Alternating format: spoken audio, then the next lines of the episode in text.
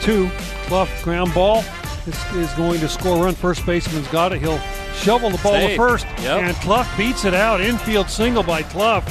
Good hustle down the line. First baseman shoveled the ball to the pitcher. And Clough uh, and the pitcher got to the bag at the same time. So the Cougars, well, the streak is ended. 23 innings without a run. Bergman has now thrown 20 pitches here in the first inning. That ball's lined into right field. That's going to drop in for a base hit. Cougars lead two to nothing. McIntyre with an RBI, his 22nd of the year. Brian got off to an unbelievable start. First college hit was a three-run home run at UVU. There's a ball hit. That's going to be hit by the third baseman over to the shortstop. A call with an infield single, and the Cougars lead it three to one. Big two-out hit right there by Call, the freshman. Boy, was it ever. The ground ball hit out to Clough. He's up on to second for one. The return to first in time for the double play.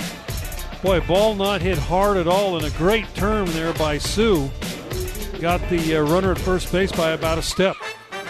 Brian, as he steps in, hitting 373 on the year. Ball hit pretty well, deep left field. Left fielder going back, looking up. Brian Sue has Wow. gone out of the ballpark over the left center field fence for Brian. That's home run number two of the year, RBI number 15. That ball hammered deep right field. Right fielder going back, looking up, and McIntyre has gone out of the ballpark. Home run for Mitch McIntyre, his fourth of the year.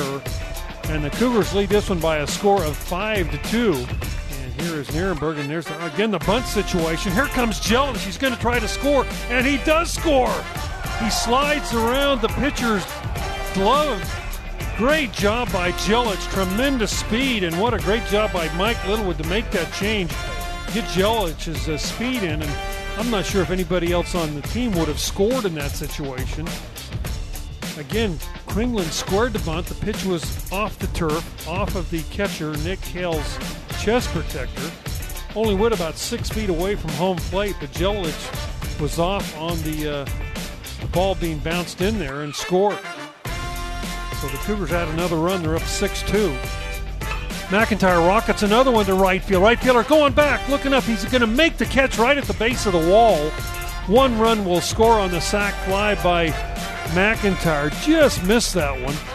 Right fielder Connor Blair went right back to the wall and made the catch. And Cougars have added another run. They now lead this one by a score of 7 to 2. And Schiffer steps back in. Here's the 2 2. Swinging strike three, and the Cougars win this one by a score of seven to three. Schiffer strikes out to end the ball game. And with the win, the Cougars pick up their 25th win of the year.